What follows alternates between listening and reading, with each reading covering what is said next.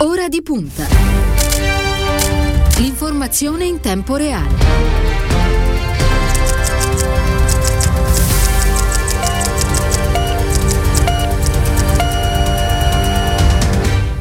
È venerdì 26 marzo, buon pomeriggio e ben ritrovati a Ora di Punta da parte di Stefano Cagelli. Sono le 14 e 4 minuti e apriamo il nostro spazio di analisi e di discussione pomeridiano che ci accompagna tutti i giorni a quest'ora, dal lunedì al venerdì.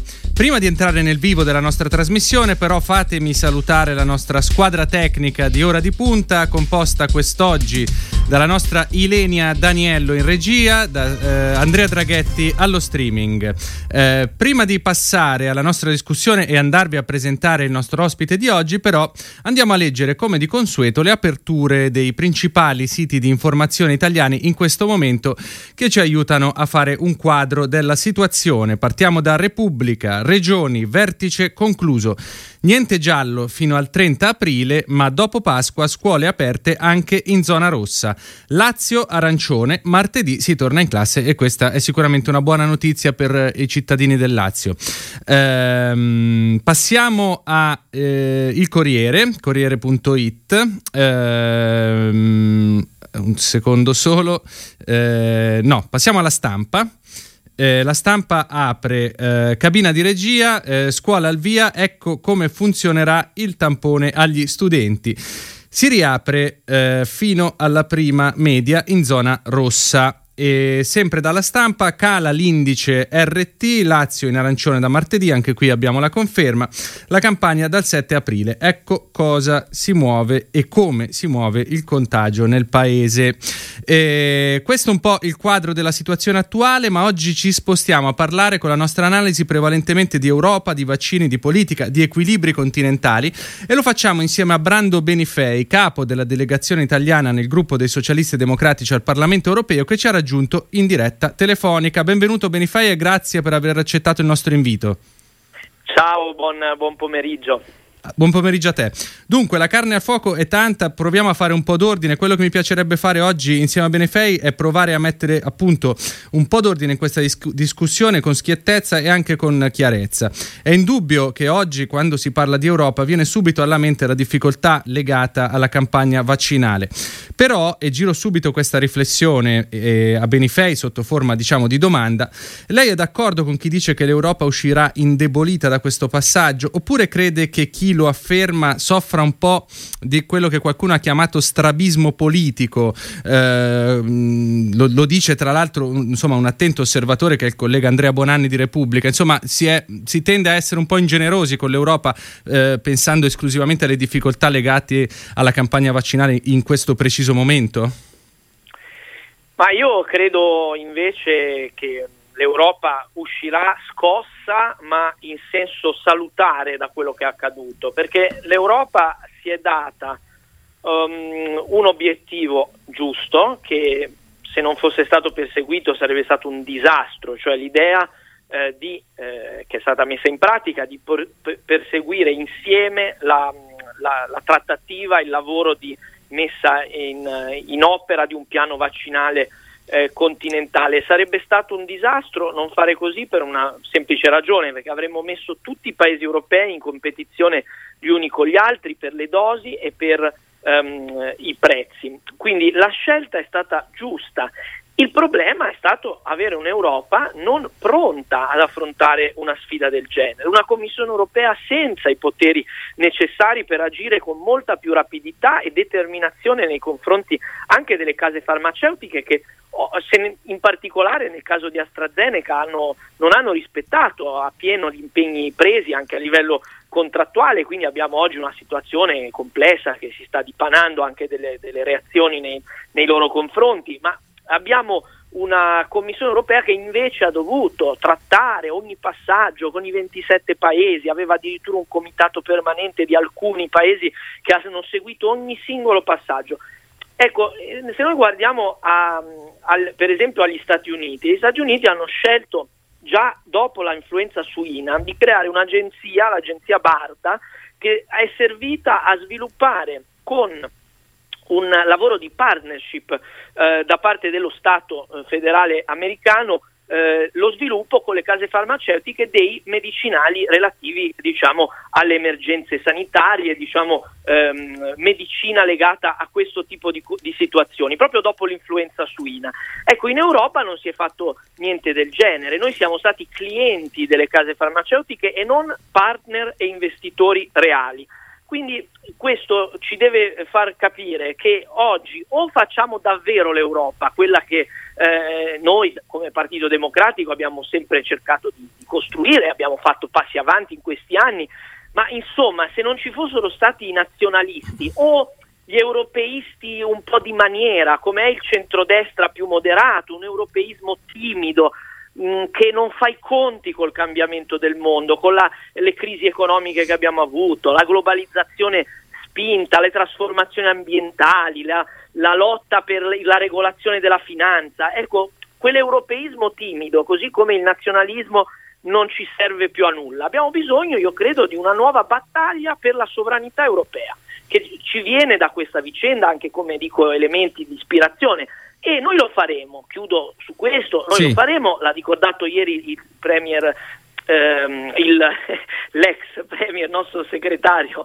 Enrico Letta, scusate il lapsus, no, diciamo, ero, già, ero, già, ero, già, oltre, diciamo, ero proiettato. già dopo le prossime elezioni. Esatto, più che sul passato diciamo, proiettato sul futuro. Detto, col, con la conferenza sul futuro dell'Europa eh, noi ci siamo per combattere proprio su questo, per costruire dal 9 maggio partirà questa grande discussione proprio eh, eh, per arrivare a delle soluzioni, per da- costruire un'Europa più sovrana, più forte. Quello ce-, ce lo chiedono i cittadini, anche gli ultimi sondaggi che ho potuto vedere sono interessanti, le ultime rilevazioni, rimane poca conoscenza dell'Europa rispetto a quanto ci sarebbe bisogno, ma la fiducia e la volontà di avere un'Europa più forte è elevata nella nostra opinione pubblica e quindi noi credo che dobbiamo batterci assolutamente in questo senso. Che poi quel, il discorso proprio sulla conoscenza dell'Europa è una cosa che si tende spesso a dare un po' per scontato o a non dargli troppa importanza, ma ricord, mi ricordo adesso che l'ha, l'ha menzionato lei, eh, che il giorno dopo il referendum sulla Brexit la chiave di ricerca più ricercata su Google era proprio cos'è l'Unione Europea. Assolutamente, esatto. Siamo proprio... Lo ricordo molto bene. Eh, Posso raccontare anche un piccolo aneddoto? Volentieri. Io, eh, io, ero, io ero a Londra il giorno delle votazioni, perché essendo stato uno studente Erasmus a Londra, cosa che ora eh, non si potrà più fare, purtroppo. ero un po' preso dalla questione a livello personale, certo. ho voluto esserci, ricordo che avevamo una plenaria del Parlamento europeo, poi ho preso il treno, sono andato a, a, a Londra e ho seguito da lì i risultati insieme anche al P di Londra che, che era ovviamente lì presente con, con grande attenzione e ricordo il giorno dopo quando era emersa la vittoria della Brexit che io ehm, ho preso un taxi di un tassista disperato mh, mm, che tutto il tragitto per arrivare in aeroporto mi ha detto ma che cosa ho fatto? Io ho votato per dare contro a Cameron, non volevo uscire eh. dall'Europa, ho fatto una cosa grave, gravissima per mia figlia che ha bisogno invece che noi rimaniamo in Europa. Mi colpì molto perché eh, po- poche ore dopo c'era già qualcuno che si stava ponendo il problema che forse non era un voto di protesta ma era un'altra cosa quello che, che, che stava avvenendo. Eh, certo, sì, sì. Beh, comunque nella nostra discussione di oggi poi avremo modo di tornare a parlare un attimo della questione Brexit e insomma in generale dell'atteggiamento del Regno Unito in questo passaggio. Però a proposito di quello che diceva prima, secondo me è importante sottolineare eh, due risultati che sono stati ottenuti eh, in questa fase, che forse ecco appunto in questo momento mh, veng- hanno un peso specifico, almeno a livello di immaginario collettivo, non eh, altissimo, ma che però probabilmente serviranno proprio per questo percorso che deve intraprendere l'Europa, che è appunto ovviamente il non scontato coordinamento europeo sulle questioni di sanità e salute, che mh, eh, voglio dire, proprio come diceva lei, ha evitato una corsa al vaccino di ogni singolo Stato e che probabilmente avrebbe condannato gli Stati piccoli e, e meno importanti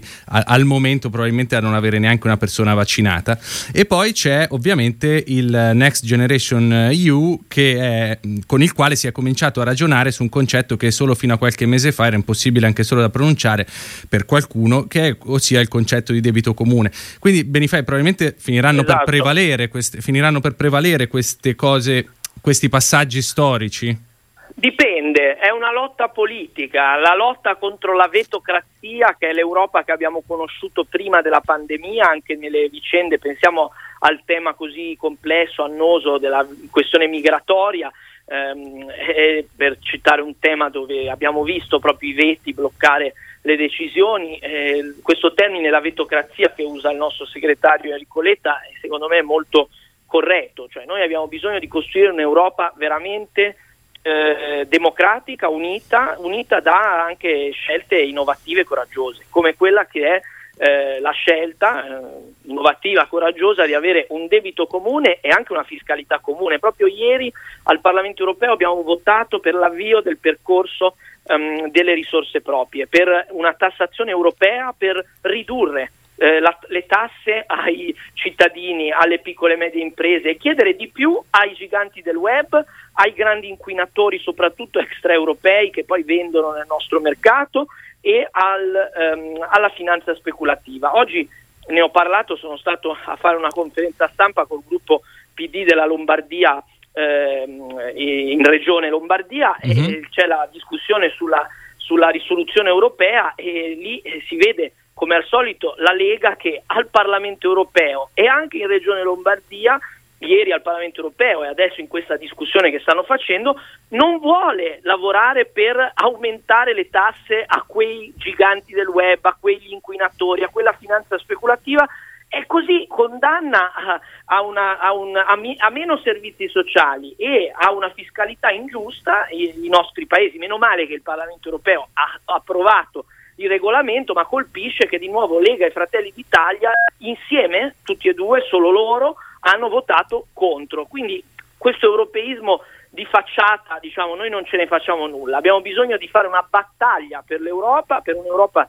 eh, più forte, più vicina e questo sarà il nostro lavoro. E, e, come ho detto è una battaglia perché si può tornare indietro. Questi cambiamenti, il debito comune, la fiscalità, comune, eh, devono andare avanti. Eh, è vero che c'è un abbrivio positivo, ma si può fermare se non c'è un impegno, anche un dibattito pubblico che lo sostenga. Quindi è importante che il PD su questo faccia la sua parte. Assolutamente, lei dice insomma c'è solo un modo per uscire dal guado ed è uscire con più integrazione, con più Europa e non con meno Europa come vorrebbe qualcuno. Eh, la riporto un attimo sul tema vaccini, le faccio sentire un estratto di quello che ha detto il Presidente del Consiglio Draghi eh, prima del Consiglio europeo, quindi diciamo due giorni fa alle Camere. Io non so se ci sono stati errori o meno, non mi va di, come dire, di perdere tempo su quello che è stato. Certamente c'è stata una grande illusione di tutti i cittadini europei, questo è fuori discussione. Ora le cose vanno meglio, il commissario preposto all'uopo, quindi ho soltanto da credo un mese o qualcosa del genere, Thierry Breton, è bravissimo e i risultati si stanno cominciando a vedere. Occorre, dicevo ora, guardare al futuro. Per quanto riguarda il coordinamento europeo, come mi è stato ricordato, l'ho detto in conferenza stampa l'altra volta, eh, il coordinamento europeo va sempre cercato, bisogna lavorare continuamente per rafforzarlo.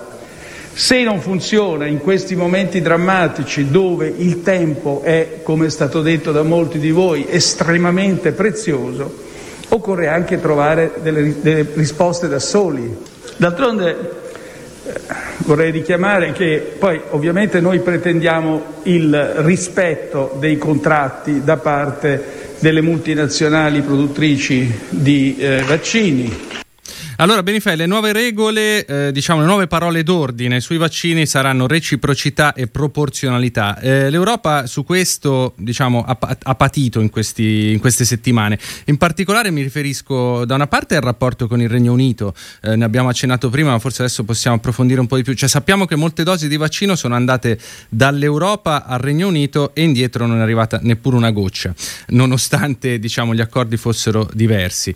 E poi, eh, diciamo, forse è mancato un po' di pugno duro con le multinazionali che non hanno rispettato i contratti e ovviamente anche in questo caso, già l'ha accennato lei, mi riferisco ad AstraZeneca. Eh, siamo al momento del cambio di passo, della svolta decisiva su questo secondo lei?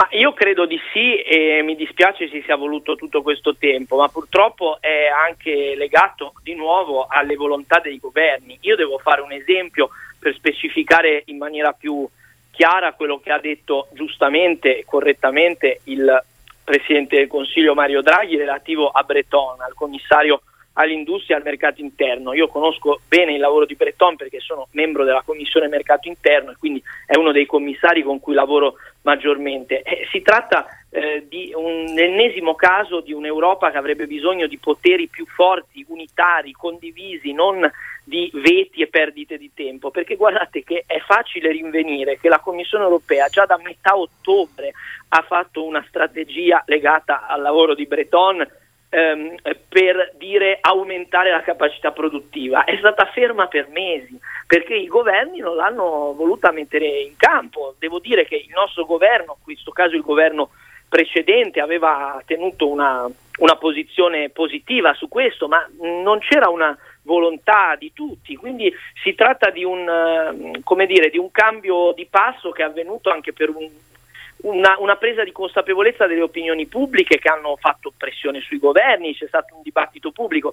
Come vedete alla fine bisogna parlarne di queste cose e l'emergenza eh, ci ha portato a doverne parlare e anche dire che eh, forse di fronte a una emergenza come questa il profitto, la, l'atteggiamento senza responsabilità sociale di alcune eh, aziende non è accettabile, dovrebbe essere illegale, non parte di una contrattazione. Quindi ehm, questo ci porta anche a riflessioni su quello che deve essere il futuro di un modello eh, politico-economico dove il diritto alla salute deve essere qualcosa di garantito senza eh, eccezioni. Io penso che su questo noi possiamo costruire anche un programma politico, una idea di Europa e d'Italia che può unire un'alternativa alla destra nazionalista che poi a, quando si arriva alla sostanza delle questioni, dei problemi veri, cerca solo capi espiatori, magari va a um, prendersela con chi è più in difficoltà eh, o, eh, oppure difende grandi interessi. Io vi dico, ho notato, fateci caso, che la destra non parla mai delle responsabilità delle multinazionali del farmaco, mai. Cioè, e noi, voglio dire, abbiamo un rapporto eh, costruttivo, di dialogo, come è giusto, con le aziende, non ci mancherebbe altro. Io parlo con tutti, ma quando AstraZeneca, io ne ho parlato a Piazza Pulita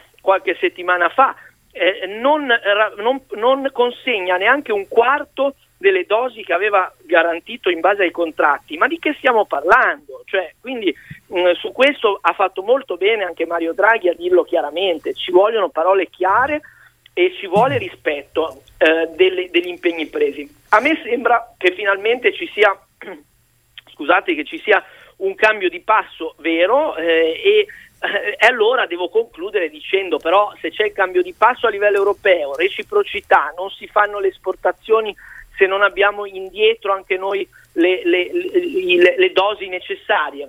Tutto questo, poi però bisogna usarle le dosi perché invece abbiamo regioni d'Italia, soprattutto purtroppo, eh, non lo dico per faziosità, sono i dati, le regioni governate dalla destra che in Italia hanno un terzo delle dosi ancora nel frigo. Io sono Ligure, il governo della Liguria, il governo, la giunta di Totti. Giovanni Totti tiene un terzo delle dosi nel frigo e non ha ancora iniziato il lavoro sui fragili, sulle persone eh, più deboli. Ma di che stiamo parlando? Per cui benissimo parlare dell'Europa e di quello che dobbiamo fare di più, ma poi le regioni, e Draghi su questo è stato chiaro, ha fatto bene, devono fare la loro parte.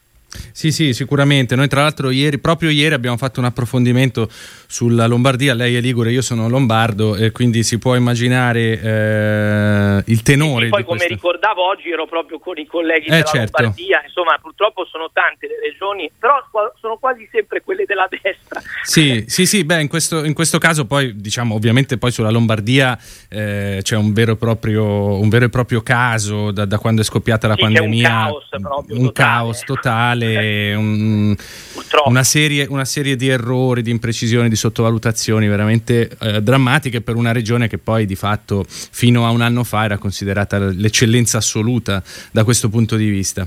Evidentemente eh, diciamo aveva, non era proprio. Non lo era proprio, esatto, esatto. Infatti ne abbiamo parlato anche con il segretario regionale Vinicio Peluffo e la responsabile salute del PD Sandra Zampa. Evidentemente eh, sì, affonda le radici in problemi ben più eh, profondi. Invece tornando all'Europa, un altro dato è che l'Europa sta ritrovando una sponda dall'altra parte dell'oceano. Il presidente Biden ha partecipato al Consiglio europeo, era da sette anni, l'ultima volta era stato ovviamente il presidente Obama a partecipare, ha dato la sua disponibilità, la disponibilità degli Stati Uniti a sostenere la campagna vaccinale europea quando eh, lo potrà fare e sicuramente ovviamente sta giocando anche lui una sua partita nei confronti dei rapporti con la Russia e soprattutto con la Cina, però diciamo eh, è tornato un rapporto importante fra Europa e Stati Uniti. Cosa ne pensa Benifei?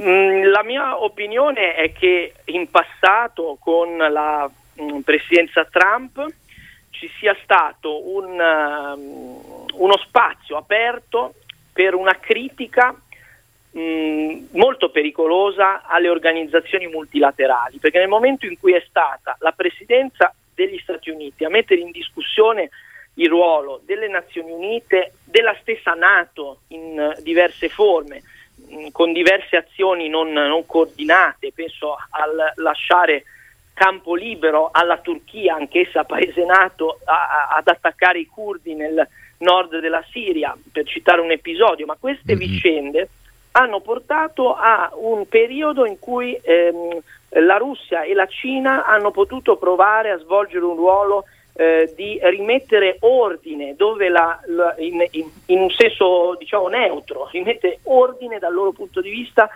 al, eh, ai, ai, vuoti lasciati dall'amministrazione di Trump. E io credo invece che con Biden troviamo un nuovo mh, alleato per costruire un nuovo multilateralismo. Questo non vuol dire pensarla come gli Stati Uniti su tutto, non sarà così perché ho citato prima per esempio la questione della fiscalità dei giganti del web. Mm, non saremo d'accordo Chiaro. con la presidenza Biden su questo, dovremo continuare a trattare, però c'è una differenza. Trump mi, a ogni eh, questione che vedeva differenze minacciava dazi se non peggio, diciamo, all'Europa non minacciava di peggio, ma eh, almeno i dazi sì, ed erano questioni molto serie e molto impattanti anche per la nostra economia.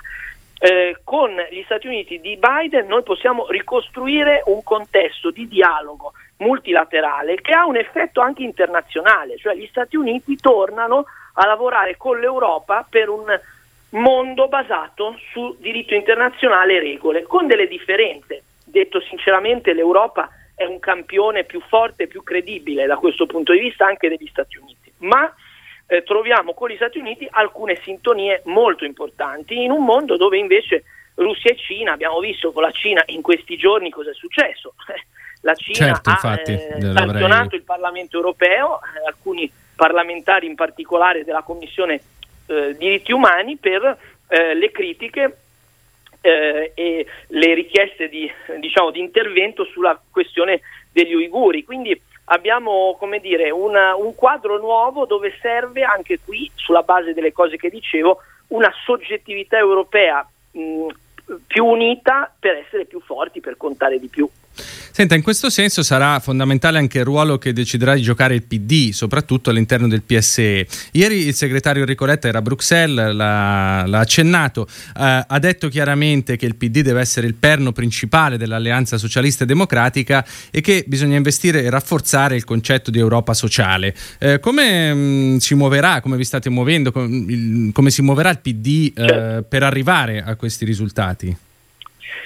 Sì, assolutamente molto importante il eh, messaggio che ha dato il nostro segretario su questo tema nel momento in cui il 9 maggio inizierà la conferenza sul futuro dell'Europa che dovrà discutere anche dell'Europa sociale, del futuro, della prospettiva, però c'è anche qualcosa di molto concreto, sempre a maggio ci sarà il eh, summit sociale di Porto sotto diciamo, l'organizzazione della presidenza di turno portoghese dell'Unione Europea eh, con ehm, l'obiettivo di mettere in campo una spinta mh, forte dopo questo anno che siamo stati per tante cose fermi a causa delle misure da prendere rispetto alla pandemia, mettere in campo invece per quest'anno con questo summit sociale un action plan europeo per eh, il pilastro sociale dell'Unione Europea, un documento approvato eh, in, un paio di anni fa, importante perché è un programma politico che ha dato già dei frutti. A livello europeo sono state approvate direttive poi applicate a livello nazionale su eh, femminile per la lotta ai contratti ehm, più precarizzanti, soprattutto nella nuova economia, ma servono dei passi molto eh, più netti. Noi stiamo lavorando e stanno dentro questo filone per una direttiva quadro sul salario minimo, per la messa al bando dei tirocini non retribuiti, per i nuovi diritti dei lavoratori delle piattaforme, per citare solo alcune cose che conosco meglio anch'io in prima persona perché le sto seguendo più da vicino e anche altre questioni che riguardano le politiche eh, sociali. Eh, il, il, la, la, la, la, scelta che è stata fatta di fare un fondo europeo, SURE, eh, mm. per finanziare con eh, risorse comuni eh, gli ammortizzatori sociali è stata una scelta che ha dato una svolta politica. L'idea a proposito dei passi che, avanti eh, dell'Europa, no? di cui parlavamo. Esatto, tra l'altro su questo va chiarito che quando si dice il recovery plan non è, non è ancora arrivato, sì, ma noi però abbiamo con le casse integrazioni, le ammortizzatori sociali eh, speciali che abbiamo messo in campo in questo periodo, molta parte l'abbiamo finanziata con SURE. L'Italia ha già avuto quasi 20 miliardi dal fondo eh, Sure, questo lo dico per, per, chiarezza perché spesso si dice non abbiamo ancora visto soldi, non è così da nessun punto di vista, mm, però questo è un esempio molto... Sì, beh, questo concreto. è un modo di dire eh, che ormai... Sì, eh, non, non, è così. È vulgata. Diciamo. È vulgata. quindi lo, lo, volevo chiarire e quindi questo è stato un passo molto forte nella costruzione di un'Europa sociale più coesa, più unita e ora serve fare passi avanti nella legislazione, quindi ha fatto bene per esempio sul salario minimo in particolare a rilanciare il tema Enrico Letta perché anche in Italia che pure ha una certa copertura attraverso gli accordi sindacali rispetto anche a altri paesi di salario minimo, però c'è quasi un 20% dei lavoratori che non sono tutelati, molti sono giovani, molti nelle nuove professioni, molti nelle nuove attività che non sono eh, tutelati in termini di salario anche quando sono dipendenti. Poi non ne parliamo dei, del tema dei, dei finti autonomi che ancora non è stato completamente risolto, ma su cui io so bene che eh, molti parlamentari del PD stanno facendo un lavoro, questo anche a livello nazionale, che penso possa dare frutti anche eh, in, questa, in, questa, legislatura. Quindi c'è molto da fare, ma la, la direzione è quella e penso faccia bene il segretario a sottolinearlo perché solo un'Europa più sociale può essere sentita come un'Europa più vicina dai cittadini.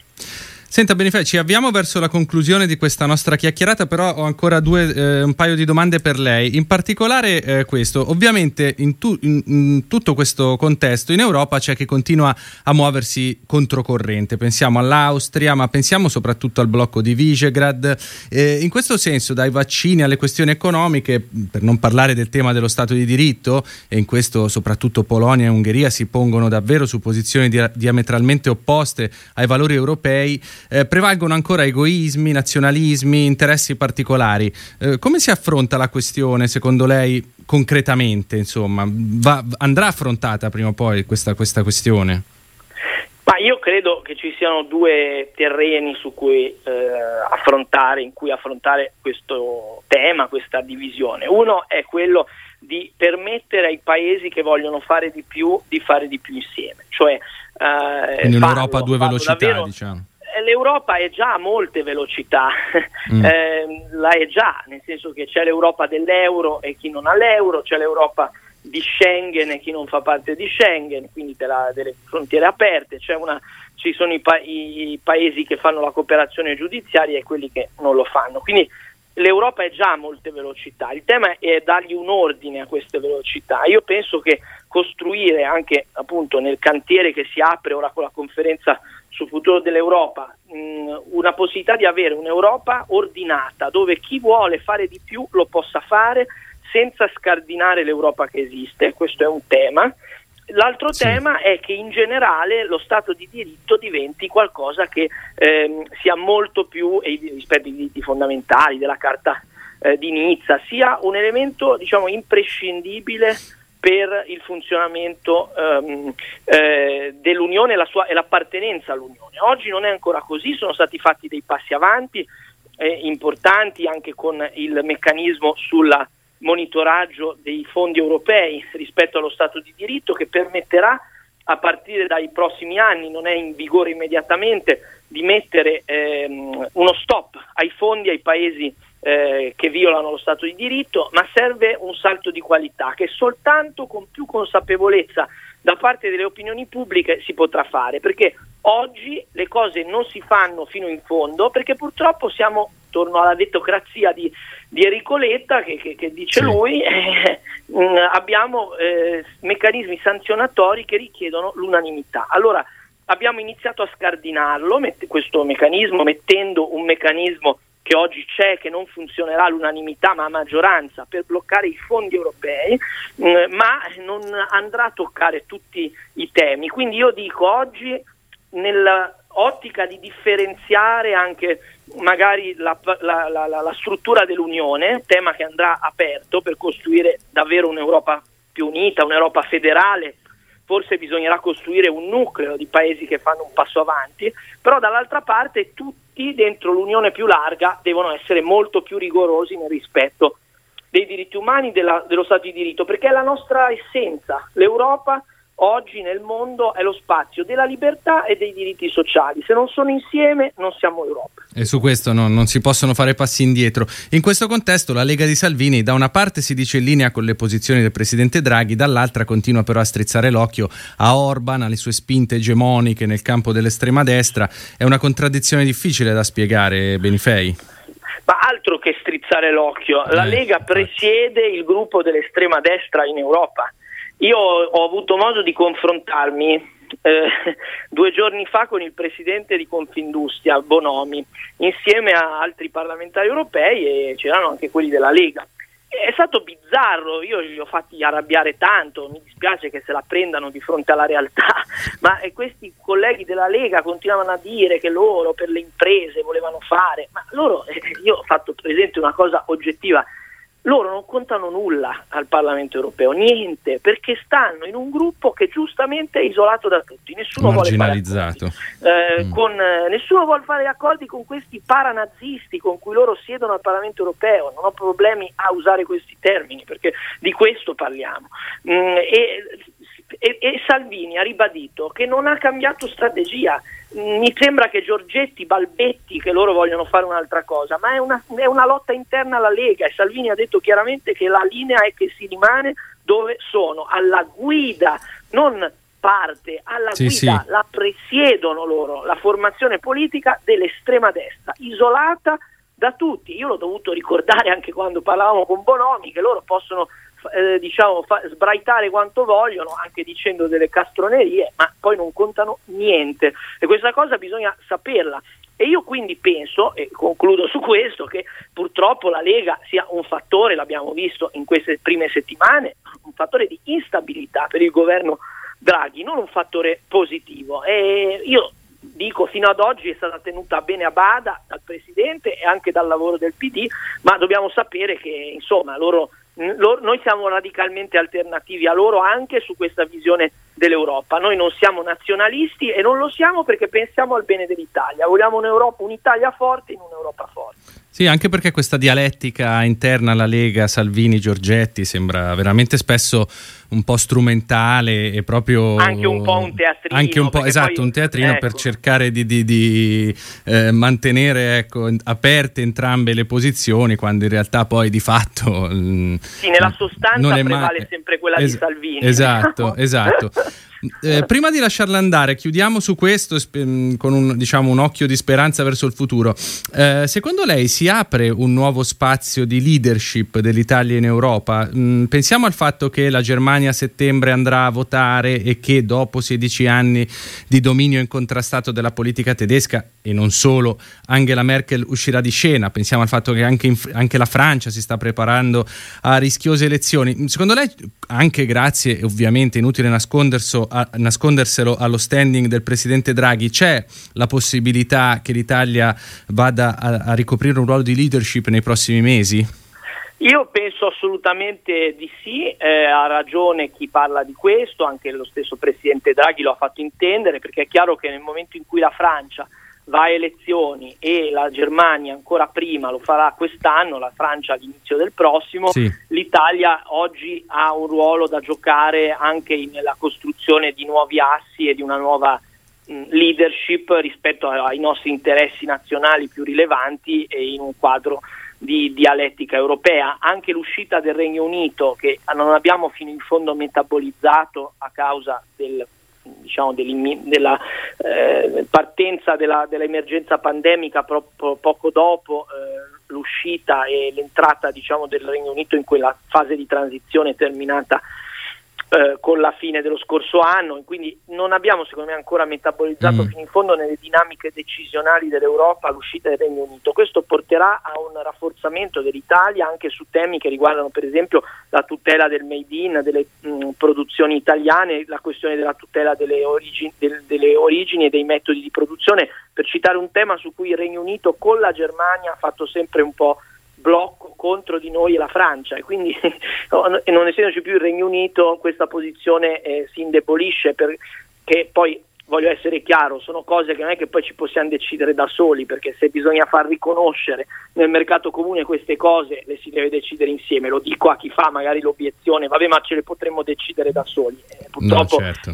quando mm. si tratta del mercato comune, se non, non riusciamo a decidere insieme non, non, valgono niente, se facciamo etichette che valgono solo in Italia eh, non ci servono per vendere all'estero. Quindi dico questa battaglia per esempio io sono certo che si potrà fare con più determinazione ce ne stiamo già occupando. Un esempio tra i tanti di come l'interesse dell'Italia oggi può essere declinato con più forza in un quadro di eh, equilibri politici e di potere che sono cambiati. Bene, bene, io ringrazio davvero Brando Benifei, capo, capo, della delegazione italiana nel gruppo dei socialisti e democratici al Parlamento europeo. Grazie per essere stato con noi, credo sia stata una Grazie. chiacchierata, mh, spero, eh, interessante. Eh, io vi ricordo che eh, Ora di Punta per questa settimana termina qui. Eh, potrete riascoltare questa puntata in podcast come tutte le altre sul sito immagina.eu, sull'app dedicata, su tutte le piattaforme principali musicali. Eh, io saluto e ringrazio la nostra squadra tecnica, saluto voi, vi auguro un buon fine settimana da Stefano Cagelli, restate su Radio Immagina.